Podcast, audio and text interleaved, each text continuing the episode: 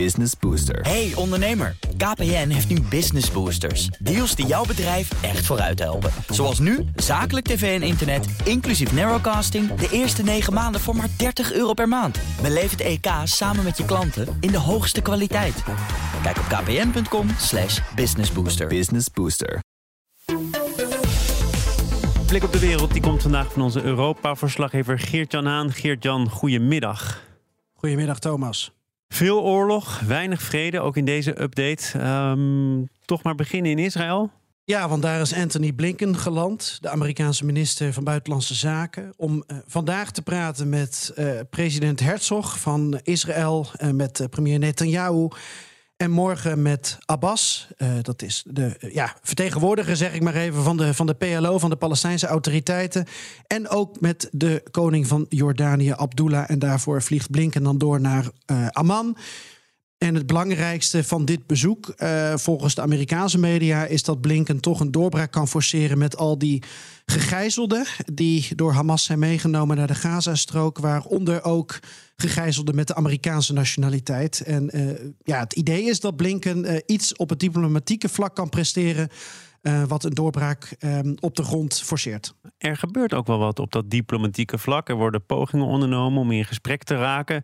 Saoedi-Arabië en Iran hebben al met elkaar gesproken. Er is nog een rolletje weggelegd voor Rusland. Turkije zegt vrede te willen stichten. Uh, waar blijft Europa in het verhaal? Op de achterbank. Er was uh, toevallig afgelopen week een, een top tussen Europese landen en golfstaten. En dat zorgde ervoor dat er in ieder geval veel diplomatiek verkeer was. Korte lijnen, elkaar recht in de ogen kijken. Dat gebeurt ook in, in Brussel vanwege de NAVO-bijeenkomst. Ook een Ramstein-overleg daar in het kader van de Russische oorlog in Oekraïne. En, en uh, defensiesteun aan Oekraïne. Maar ja, Amerika zit wel achter het stuur. En als ze dan in de achteruitkijkspiegel kijken, dan zien ze de Europese landen. En ik denk dat dat heel logisch is, want um, ja, dat is nu helemaal hoe de verhoudingen uh, zijn. Amerika, enorme militaire bondgenoot ook van Israël. Maar Europa zou wel heel duidelijk hebben gezegd geen voorstander te zijn van een uh, Israëlische invasie in Gaza over de grond, waar uh, ja, toch geluiden van opgaan. Hoe begrijpelijk zo'n onderneming misschien om allerlei redenen ook is. Want het heeft, zo zegt bijvoorbeeld Josep Borrell, hoge buitenlandvertegenwoordiger.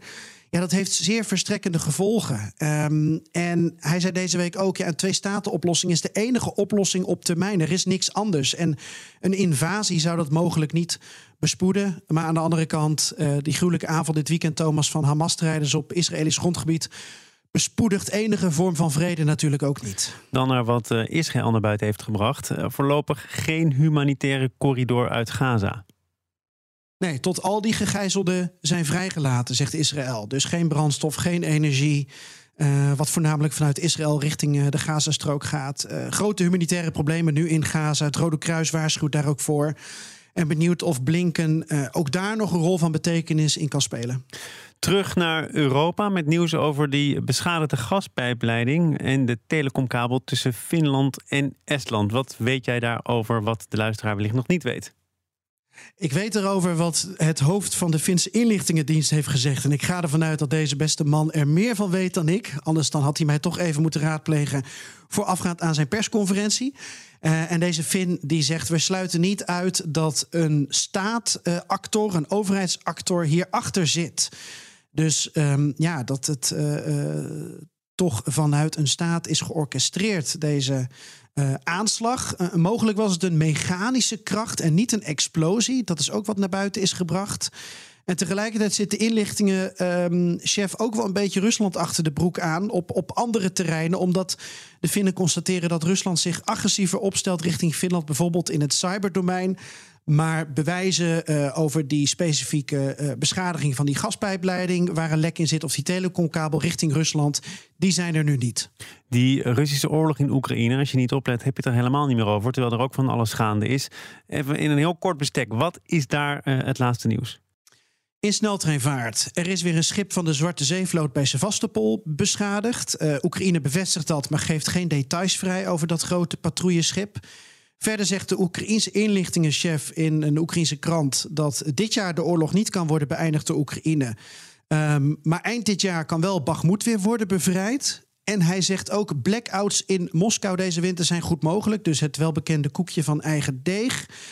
Ehm, dat zijn denk ik de belangrijkste ontwikkelingen. Tot slot nog een korte terugblik op uh, echt een gruwelijke aanval op een gehucht. Uh, genaamd Groza. 330 inwoners, meeste waren al weggevlucht. En toen vorige week kwam daar een een aanval van Russische raketten. 56 mensen dood, terwijl die mensen in een café bij een uitvaart van de militair waren. En de Wall Street Journal die heeft nu gemeld dat twee mannen de Russen op de hoogte hebben gesteld van dat waken. En dan zou er dus sprake zijn geweest van een gerichte aanval op een dorpscafé met een uitvaart. En om die reden heeft Tsjechië vandaag de Russische ambassadeur op het matje geroepen voor tekst en uitleg. Nou, Thomas, het was een, een, een hele diplomatieke ronde, de hele wereld uh, rond. Gelukkig is er nog geen oorlog op Fiji. Of ik heb weer wat gemist. Nou ja, en uh, die ronde rond de wereld, die krijgt ze vervolg later in dit programma. Want jij bent inmiddels in Polen, waar zondag de verkiezingen zijn. Daar blikken wij uh, vanaf tien over één zo ongeveer op vooruit. Dus Geert-Jan, tot later.